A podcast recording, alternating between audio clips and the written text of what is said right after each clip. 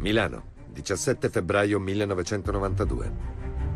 Mario Chiesa, presidente socialista di un ente di assistenza, viene arrestato mentre incassa una tangente. Arrestato a Milano l'ingegner Mario Chiesa. Dal suo arresto e dalle confessioni che ne seguiranno si scatena un terremoto che porta in carcere imprenditori ed esponenti del Partito Socialista Milanese.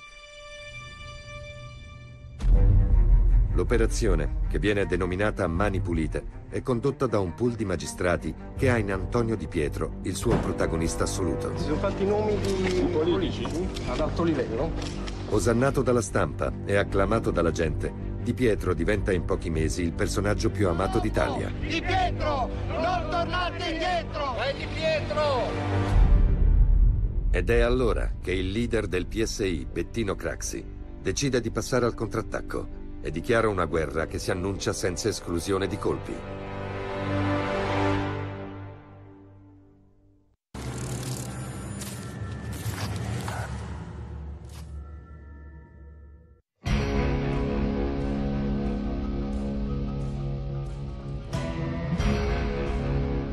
La prima mossa di Bettino Craxi per uscire dall'angolo in cui l'hanno stretto i magistrati è andare in Parlamento.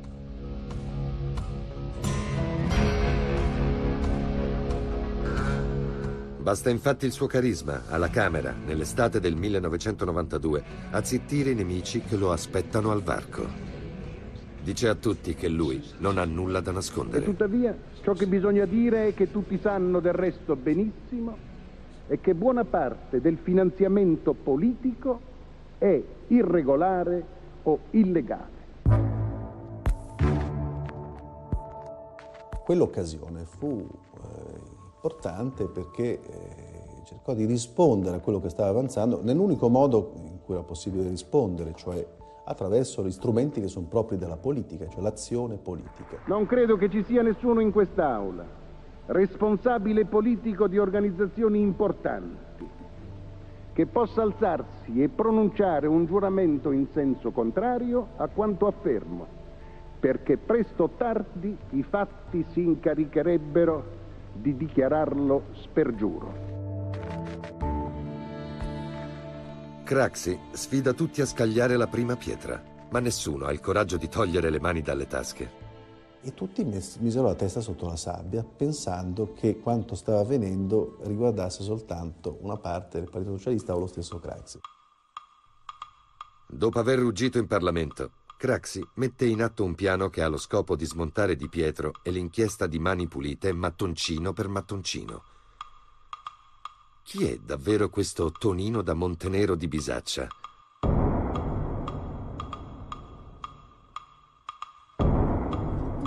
Una vita strana, quella di Di Pietro. Un diploma da perito elettrotecnico, sette mesi in Germania da pulitore di metalli, un background da vice commissario di polizia e una laurea lampo in giurisprudenza. Studia per laurearsi in giurisprudenza e pur lavorando riesce a laurearsi in tre anni con voti anche piuttosto elevati e in tempi incredibili. Come ha fatto a diventare magistrato? Come ha superato uno dei concorsi lavorativi più difficili in assoluto? Chiedersi come sia potuto succedere che Di Pietro sia passato da emigrante con le cacciotte a quella di importante magistrato di Milano che eh, segna il passaggio dalla prima alla seconda Repubblica fa parte di una grande, ottima domanda, intendiamoci.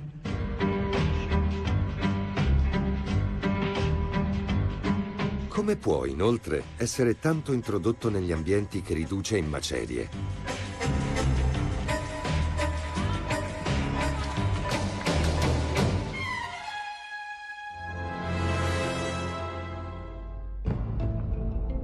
Craxi dispiega tutto il suo potere per trovare quelle risposte.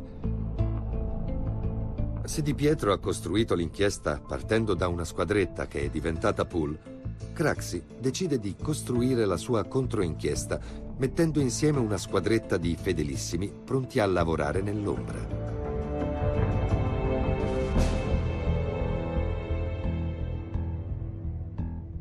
Il mio ruolo da detective che comincia nel 1992, era una cosa molto grande, una cosa enorme. Tom Ponzi, come si chiama Ponzi? Tom Ponzi, come si chiama quello? Gli uomini, collegati ai servizi segreti, diventano i collettori di informazioni riservate che ognuno trova e decide di mettere a disposizione. C'è sicuramente un'opera di spionaggio attraverso i servizi, attraverso probabilmente la polizia, attraverso oh, la Guardia di Finanza.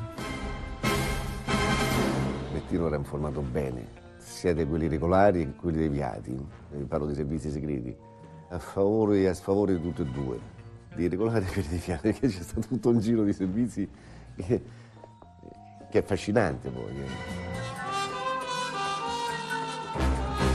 La linea è che tutto può servire contro il nemico. Testimonianze, dossier, tabulati telefonici. Tutto ciò che scoprivo lo, lo segnalavo, non proprio tutto magari, e l'unica cosa che ritenevo importante era se le cose che scoprivo fossero vere o no. Lui è un bravo detective, ecco, lui è un bravo detective, che c'è rapporti buoni, belli, intelligenti, perché è intelligente Filippo. Una volta raccolsi tutta una serie di notizie vere su Antonio Di Pietro, che peraltro furono anche acquisite a più riprese dalla Procura di, Bes- di Brescia, e eh, sui giornali uscì FBI, strani dossier di collegamenti di un giornalista milanese con eh, l'Irlanda. Cioè, Girano chiacchiere, verità e leggende da Spy Story. this magic moment. So different and so new, was like any other. Until I met you. Io ricordo un episodio che mi è successo personalmente che secondo me è indicativo. Io allora avevo prestato alla mia fidanzata da allora una macchina per andare a Torino. Mentre andava a Torino lei fuori una gomma. Per cambiare la gomma alza il tappettino uh, della macchina e dietro, sotto sopra la gomma, trova dei verbali che erano dei vecchi verbali di Palminonda di dieci anni prima che io avevo messo lì perché mi ballavano nel cofano. Me lo dice per telefono, io faccio una battuta improvvida dicendo è lì che tengo i miei documenti più segreti.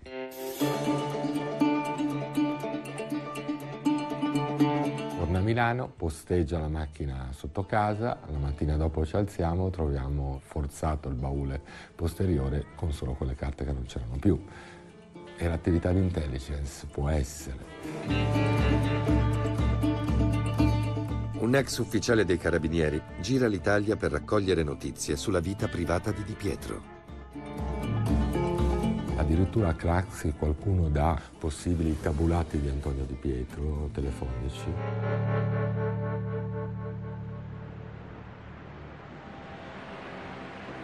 Craxi è molto curioso di verificare una dritta che è atterrata sulla sua scrivania.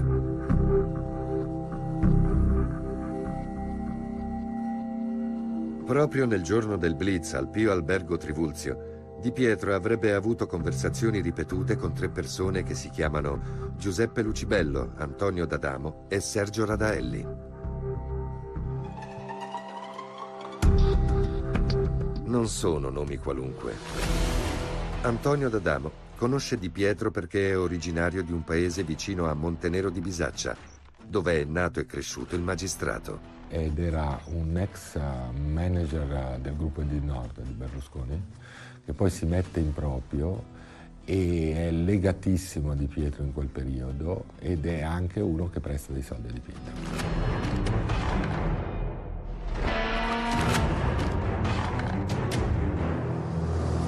C'è la boutique Tincati in piazza Oberdan a Porta Venezia, dove Di Pietro pigliava i vestiti e D'Adamo pagava. Era uno dei benefattori, chiamiamoli così, del magistrato integerrimo Antonio Di Pietro.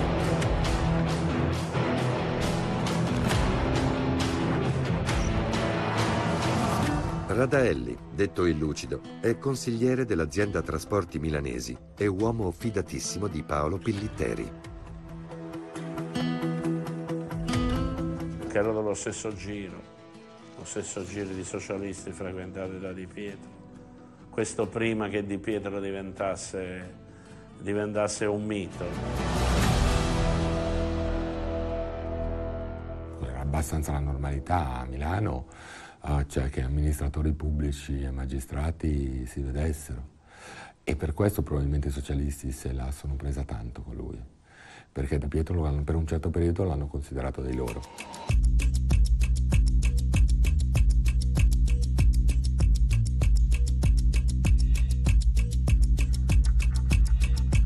Il 17 febbraio il dottor Di Pietro, eh, quando fu arrestato Mario Chiesa, questi personaggi non li conosceva, anche perché sono venuti dopo. Radaelli mi sembra che fu arrestato, eh, il ingegnere D'Adamo eh, non so per quale vicissitudine, ma non so se è stato, fu arrestato, ma penso di no. E, l'altro era Lucibello, beh l'avvocato Lucibello eh, ha avuto, come tutti gli avvocati, hanno a che fare con tutti i pubblici ministeri della Procura, quindi avevo conosciuto sì anche il dottor Di Pietro. Lucibello, amico di vecchia data di Di Pietro, diventerà il principe degli avvocati accompagnatori di Mani Pulite. In procura eh, si vennero a creare due categorie di legali e di avvocati eh, i cosiddetti collaborazionisti, cioè degli avvocati che si limitavano in pratica ad accompagnare in procura i propri indagati, clienti, invitandoli a, vuotare il sacco, diciamo. C'era un mio collega del mattino che li chiamava addetti al vomito. Io li chiamavo assistenti al vomito eh, perché praticamente accompagnavano i loro assistiti in procura a confessare, a chiamare in causa altri, ce n'era uno molto famoso, che adesso non c'è più, e che addirittura sapeva, sapeva chi stava per essere arrestato, li chiamava e gli diceva guardi io so che lei sta per essere arrestata, però se lei cambia avvocato e nomina me io non la faccio andare in carcere.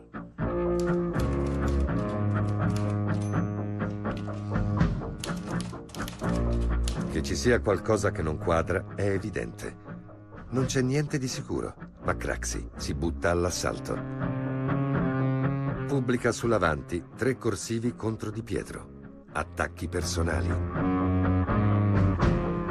Nell'estate 1992 Craxi, sotto mentite spoglie, scrive sull'avanti una serie di corsivi che alludono chiaramente a ciò che Craxi e il suo entourage sapevano di quest'uomo dalle molte ombre oltre che luci che era Antonio Di Pietro. Sappi caro Di Pietro che se tu fai le pulci a noi qualcuno un giorno potrebbe farle a te. Questo, questa vicenda non è tutt'oro ciò che riluce, riguardava il fatto che comunque il magistrato che stava azionando sul piano anche eh, politico, pubblicistico, un'azione di carattere morale non era esattamente il personaggio più, più adatto. Per quanto io possa ricordare è stato un attacco anche personale nei confronti di Di Pietro. Poi è stato un attacco un po' a tutta l'indagine, perché stava scardinando un sistema. E quindi al posto della difesa qualcuno è passato l'attacco, pensando forse di poter vincere, non lo so. Ma la guerra delle parti. In una nazione che acclama il magistrato come un dio, quelle parole sembrano destinate a cadere nel vuoto. Quelle parole sono fumo, forse, ma offuscano la stella del pubblico ministero e fanno rimbombare tra avversari e scettici qualche domanda. Allora eh, cominciano a uscire queste cose sull'avanti, no? che io ero sorpreso tra l'altro.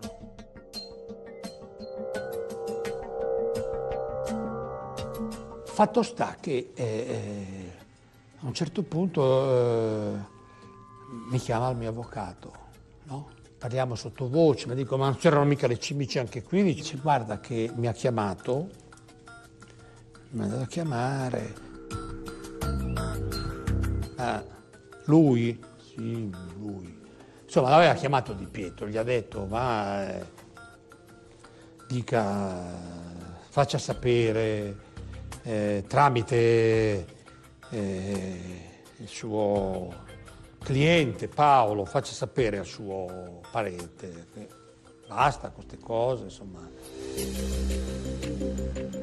Succede un fatto che agli osservatori della procura non sfugge. Vedremo di lasciare andare fuori, non so chi c'era non mi ricordo più, adesso non mi ricordo bene se c'era Zaffa, cioè, ma c'era Qualdini, insomma c'erano dei personaggi che stavano dentro e non si capiva perché stavano dentro.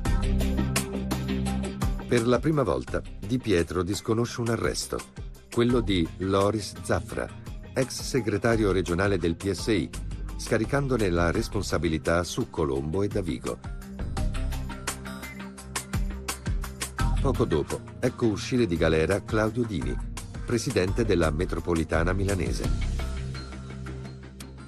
Forse è una coincidenza, ma dopo il contrattacco di Craxi, tornano in libertà i due soli dirigenti socialisti allora in cella. Le cose non sono più uscite, quelli sono usciti dal carcere. Questo per dire. La storia della liberazione di Dini e Zappa è una storia talmente nota di cui si sono occupate anche le commissioni parlamentari. Io non escludo che possa essere accaduto. Eh, vabbè, lasciamo perdere. Sono, eh, vogliamo essere, continuare a essere un film di Totò, sai, quando lui fa... Mm-hmm. Eh, mm. eh, come finiva Totò? Ho detto tutto. Ecco, ho detto tutto. Craxi sta vincendo la sua battaglia. Sta colpendo il nemico dove fa più male, logorandone l'immagine. Anche la stampa e l'opinione pubblica si accorgono che sta succedendo qualcosa di strano. Il clima è completamente avvelenato. Ma il libro di Tangentopoli sta aprendo una pagina ancora più terribile. L'arresto è chiaro che eh, cambia totalmente la vita da un momento all'altro che fino a, fino a 5 minuti prima eh, viaggiavi con l'autista, dopo 5 minuti ti, ti trovi dietro le sbarre. Provi a immaginare lei, se domani qualcuno venisse a prenderlo. Cambia tutto, no? Improvvisamente si scopre che tra concussi e corruttori ci scappano i morti.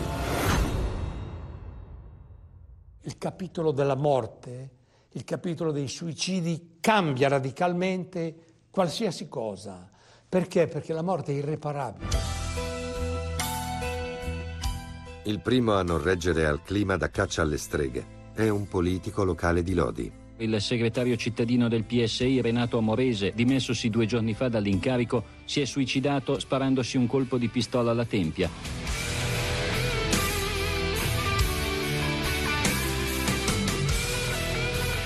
E poi la scia di sangue continua. Ad Amorese segue un imprenditore, Mario Maiocchi. E a settembre esplode il colpo di fucile più rumoroso del 1992. È stata una cosa che mi ha molto segnato, perché, perché sono, appunto, sono quelle vicende che vanno molto in profondità.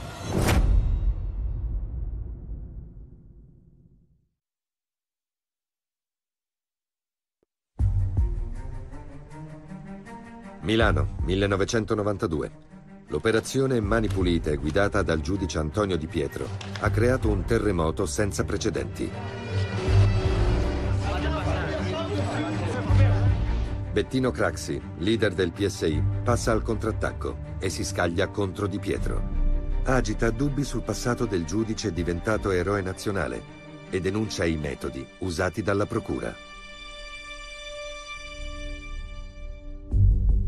Di Pietro sembra accusare il colpo, soprattutto quando due persone coinvolte sa che come parlamentare non potrà finire in carcere. Noi eravamo deputati, eravamo nella stessa commissione e eh, l'ultima volta che ci siamo visti era alla fine di luglio e io vedevo il parlamentare, stava fuori. Allora io non, l'ho preso in disparte ci siamo messi a chiacchierare, era molto pallido e mi ha detto io non ce la faccio. Un conto è vivere in una grande città come Milano dove poi ci si perde, le cose si, si, si sminuzzano, ma sai da me, ma no, dico anche Brescia, ma no, è complicato.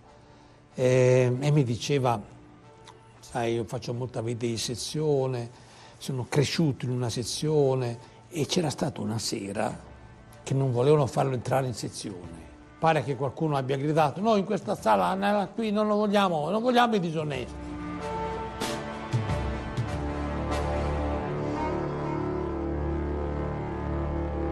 Io ho avuto, ho avuto veramente un brutto presentimento.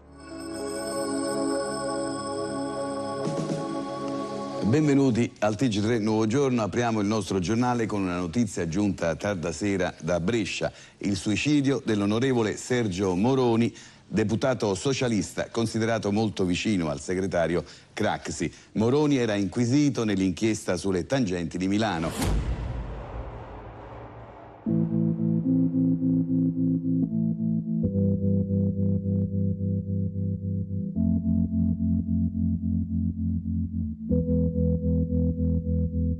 2 settembre 1992 l'onorevole Moroni si toglie la vita e lascia una lettera che è un atto di accusa all'inchiesta. È ovvio che è un dramma finire sotto inchiesta, è, ov- è ovvio che eh, i magistrati, come la polizia, utilizza una violenza. È anche però ovvio che queste persone sostanzialmente nella totalità dei casi di quello che sapevamo erano persone che avevano commesso dei reati.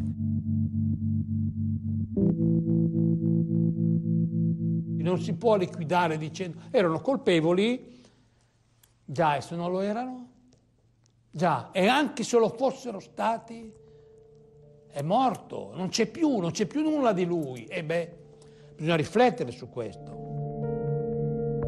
La responsabilità di quel sangue cade tutta sul pool e le ultime parole di Moroni si diffondono come un eco. Ci sei? Vai, vai. Un attimo, un attimo di che cosa? Padre, insomma, quando esce dalla casa di, di, di Sergio, capisce bene che, che, che non è frutto della, del gesto isolato di un uomo disperato, ma che è la vittima, una seconda vittima di un di un assalto politico che poi avrebbe dato purtroppo le sue altre vittime.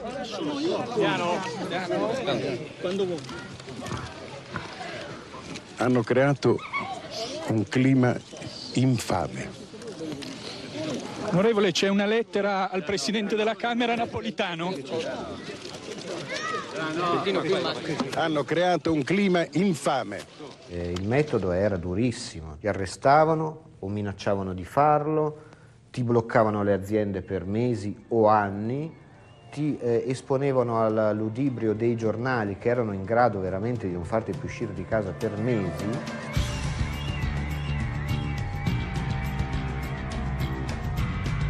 E quindi non dobbiamo pensare che fossero delle mammolette quelle che si ammazzavano, ma dobbiamo chiederci veramente che incredibile clima che ai tempi si era creato in quel 1992.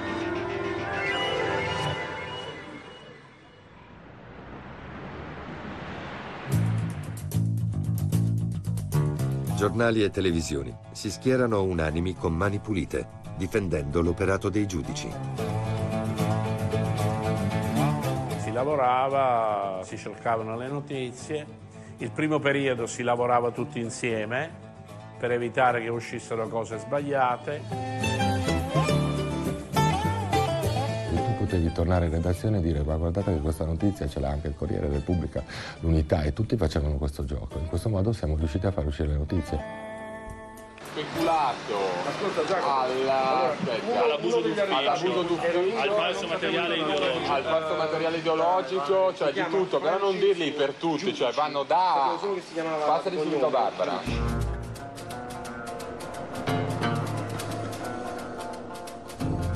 Ritrovai a seguire l'inchiesta Mani Pulite per un quotidiano come l'Avanti, figurarsi, il quotidiano socialista, e, insomma sostanzialmente ero emarginato e visto come una potenziale spia del nemico partitocratico e tutto sommato era abbastanza vero.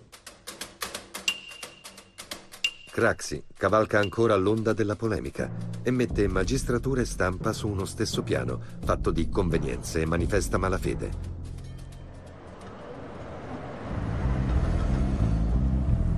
Nel frattempo, l'inchiesta va avanti, seguendo la scia dei soldi. Di Pietro punta Vincenzo Balsamo, parlamentare socialista e soprattutto segretario amministrativo dal 1984, il tesoriere dei fondi leciti ed illeciti del partito di Bettino Craxi. Senza neppure attendere l'avviso di garanzia, Balsamo si precipita al Palazzo di Giustizia di Milano a rendere la sua testimonianza.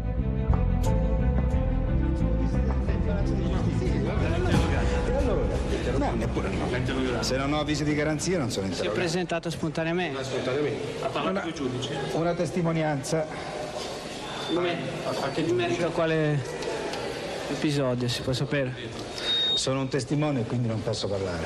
Col dottor Di Pietro ho parlato. Non lo so. Ma la direzione era quella di Pietro. Lei è tuttora segretario amministrativo nazionale del partito? Ah? Questo ce lo Questo non è un segreto Eh, questo ce lo può dire, insomma. Perché me lo domanda? No, se non è- per avere una conferma da Le lei. cariche pubbliche politiche non sono un segreto istruttorio. Sì, La censura non funziona qui. No, da anni. Eh, allora È scendo. è un nostro... abbiamo bloccato noi. Ah, l'avete bloccato voi. Abbiamo fatto... Meno di un mese dopo, Vincenzo Balsamo muore d'infarto. Colpito da infarto una settimana fa, è morto stamane a Milano Vincenzo Balsamo, amministratore nazionale del PSI. Aveva 63 anni.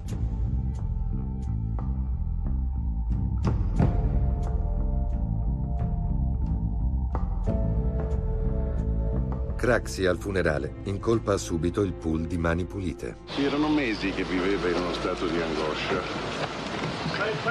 Mi ero sforzato di incoraggiarlo e di riflettere sul fatto che presto o tardi tutto sarebbe rientrato in una dimensione più ragionevole e più giusta. Però aveva addosso una sofferenza che ha finito per risultarle fatale. Era una persona molto per bene, un uomo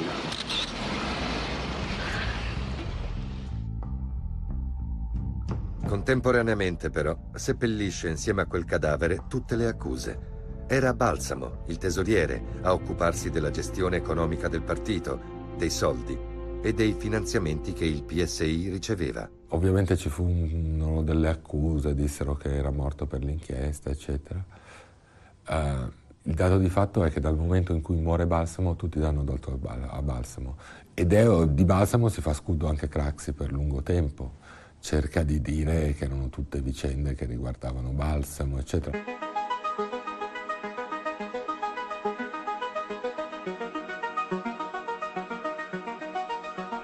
Craxi è sicuro di avere vinto il suo duello con Di Pietro. Il 26 agosto riunisce la direzione nazionale del PSI e mette in fila tutte le carte che ritiene di avere in mano per infilzare il magistrato. Un poker d'assi, secondo i suoi luogotenenti.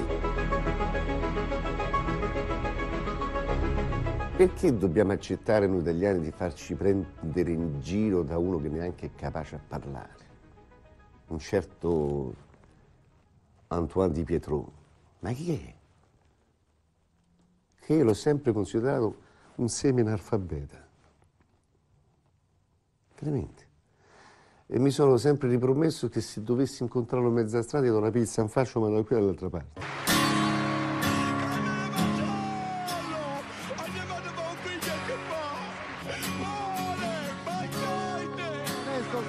Davvero raggiunto il quorum dei 508 voti e il nono presidente della Repubblica Purtroppo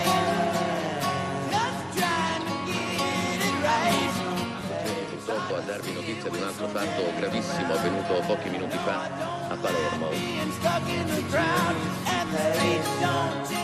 Conferma della polizia tramite agenzia, si tratta del magistrato Paolo Borsellino.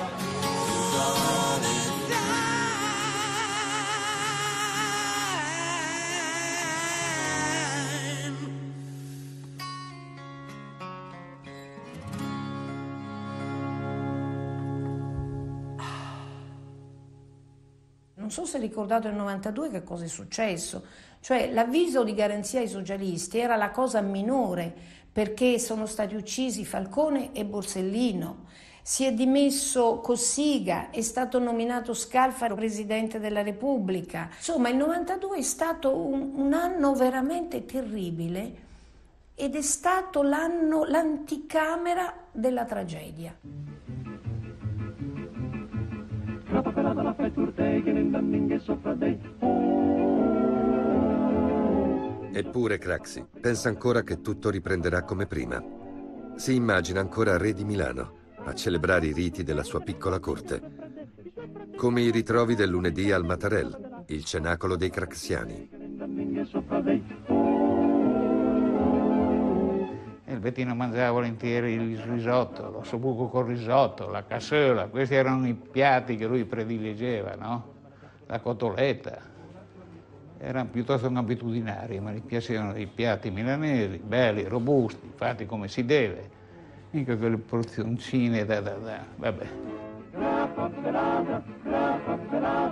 Bettino si sedeva qua, Natali lì, Piliteri là, Ganzi lì che ti li- litigava sempre con Natali, no? Anche al Matarel, dall'arresto di Chiesa in poi, qualcosa è cambiato. La tavolata di Craxi del lunedì è sempre meno allegra, più preoccupata. Beh, erano più, più- più attenti a come si esprimevano, perché c'erano sempre quelli di Repubblica che seguivano le cose, no? quindi dovevano stare in campana anche loro. Ed è proprio da questi tavoli che una sera succede qualcosa che Craxi non aveva previsto. Martelli eh, mi ha fatto dannare. Allora, una sera loro mangiavano al tavolo 1, lui e Bettino, poco prima che succedesse quel, quel casino, insomma. E discorde- discorrevano delle loro cose, no? il ristorante era pieno, vicino c'era un tavolo di Il giorno dopo io prendo Repubblica e leggo l'intervista della Palombelli. Oh cazzo, dico. Il giorno dopo mi telefona Bettina e mi dice, senti un po' Marco, dice, ma chi c'era al tavolo vicino a noi? Hai delle microspie? C'è qualcuno che... No, dico, assolutamente no. Ah, dico, dai un'occhiata a Martelli, per me, perché è lui. Allora chiama la Palombelli e mi risponde, Senta, dico, ma lei ha fatto quel pezzo e via di seguito, ma su cosa si è basato, che, che informazioni ha avuto? Ma no, dice, di questa cosa sono sei mesi che ne parliamo io e Martelli. A questo punto mi sono cadu- cadute le braccia.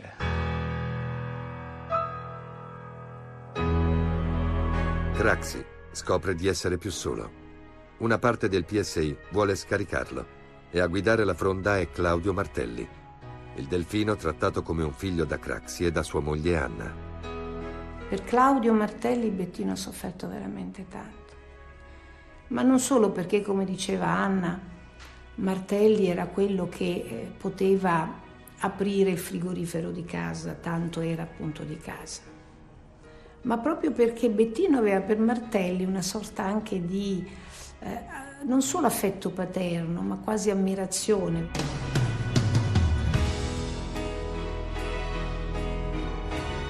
Allora Bettino comincia a sbagliare, comincia a fare errori, errori uno dopo l'altro. Allora eh, più si va avanti, più io lo vedo che si attacca a me. Cioè, ogni mosca che volava io dovevo stare lì per dire guarda quella è una mosca, non è una cimicia, che- no, no un tradimento. È già finita. When I look into your eyes, I can see a love restrained. sorpreso, stupito e molto preoccupato, ma non lo vedevo preoccupato per se stesso. Lo vedevo preoccupato per un gioco che si stava aprendo, oscuro, che lui non aveva capito, ma nessuno l'aveva capito. E lui non voleva capire che era finito, non voleva proprio capirlo. Dice io non darò mai, non farò mai segretario eh, Claudio Martelli, Claudio, e non lascerò mai il partito.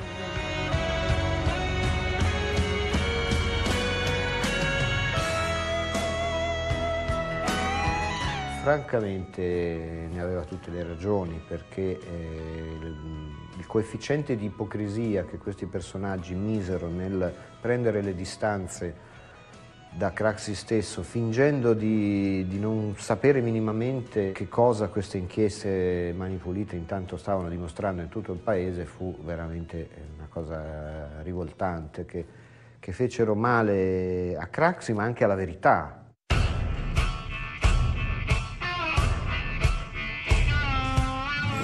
A Di Pietro basterebbe nulla per distruggere l'uomo che un tempo era stato il più potente d'Italia.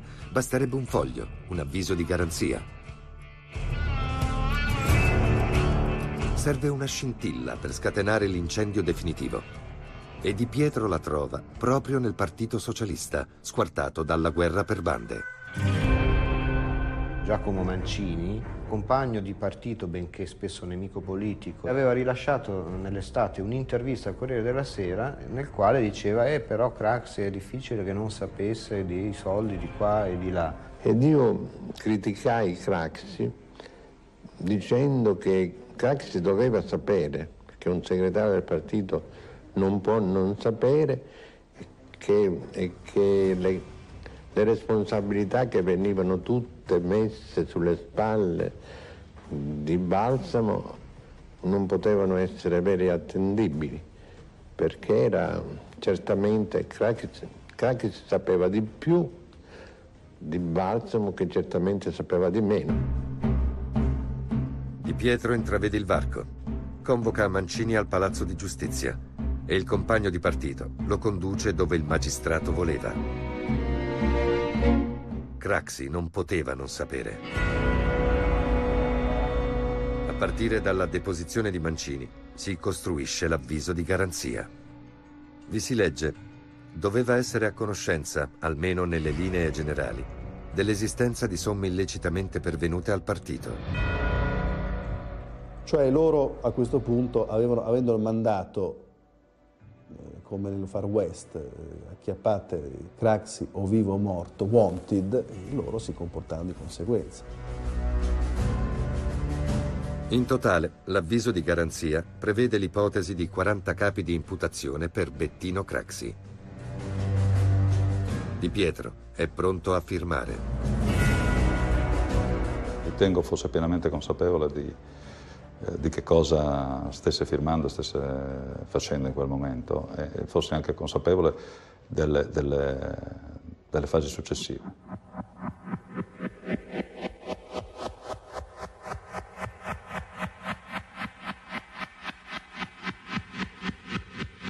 A luna di notte del 15 dicembre, i carabinieri partono dalla caserma di Via della Moscova, destinazione Roma.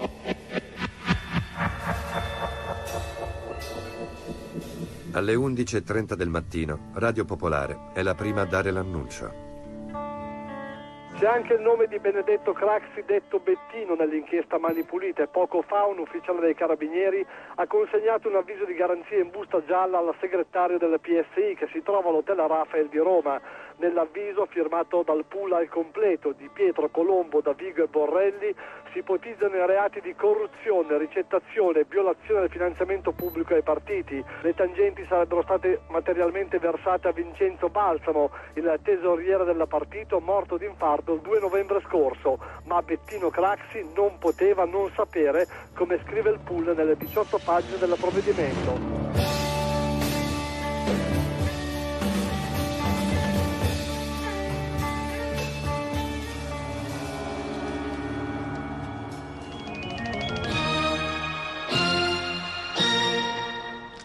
La notizia dell'avviso di garanzia Bettino Craxi ha messo, come abbiamo già detto, a soqquadro il mondo politico.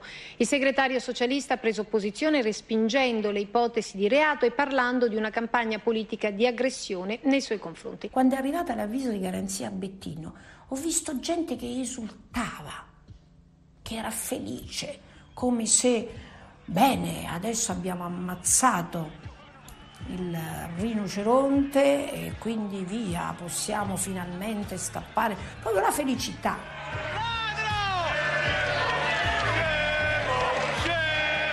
Quando esce dalla sede romana del PSI, il segretario viene sotterrato di insulti e sputi. Craxi sta per sprofondare.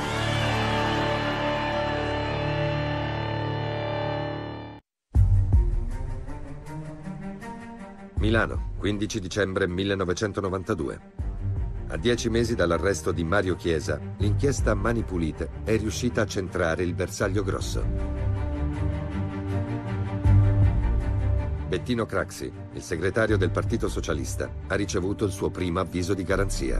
La notizia dell'avviso di garanzia Bettino Craxi ha messo, come abbiamo già detto, a soqquadro il mondo politico. Per l'ex presidente del Consiglio, che aveva ingaggiato un durissimo corpo a corpo col giudice Di Pietro, è un pugno in pieno volto.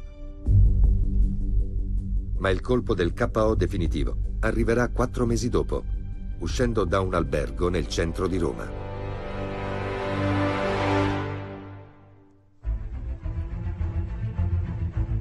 Roma, Largo Febo 2. Venerdì 30 aprile 1993, ore 19.30.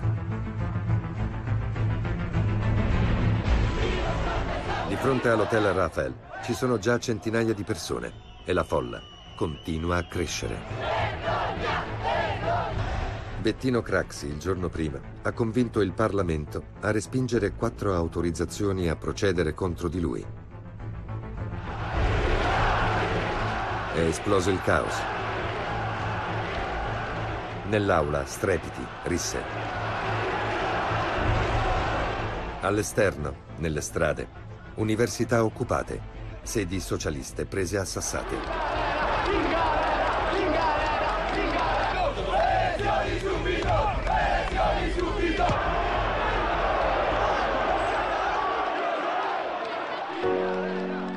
Quel giorno, sotto le finestre del Rafael, c'è un'Italia che aspetta solo Bettino Craxi.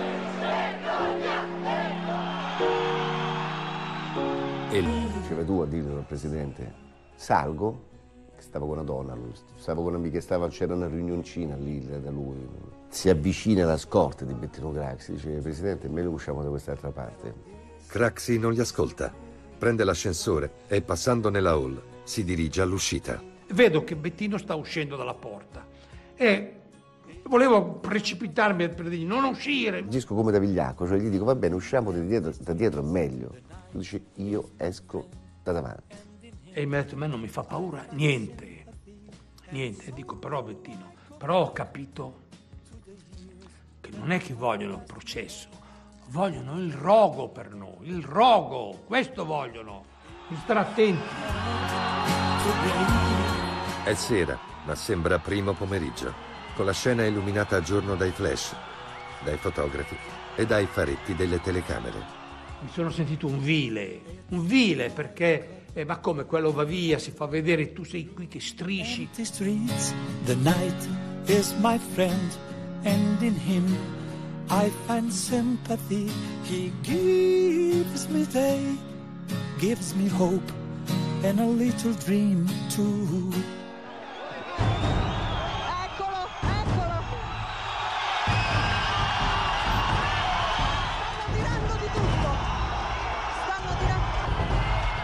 appena usciamo una grandine con cose così grosse di monetine. Mi sono arrivate, di monetine, sono arrivate 500 lire in testa e me, me l'ha proprio brutta.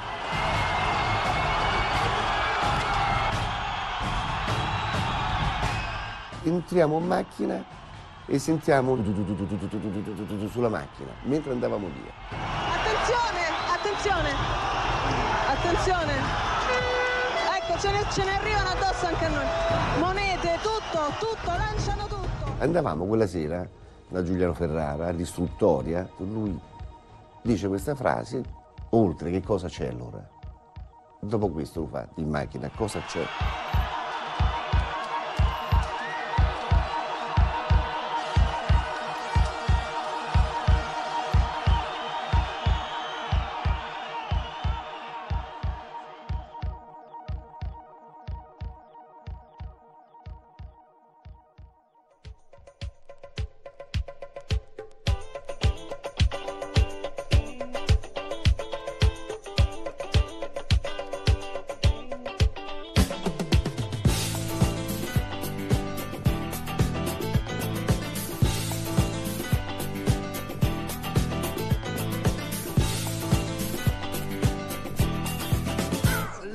Banda suona il rock e cambia faccia all'occorrenza.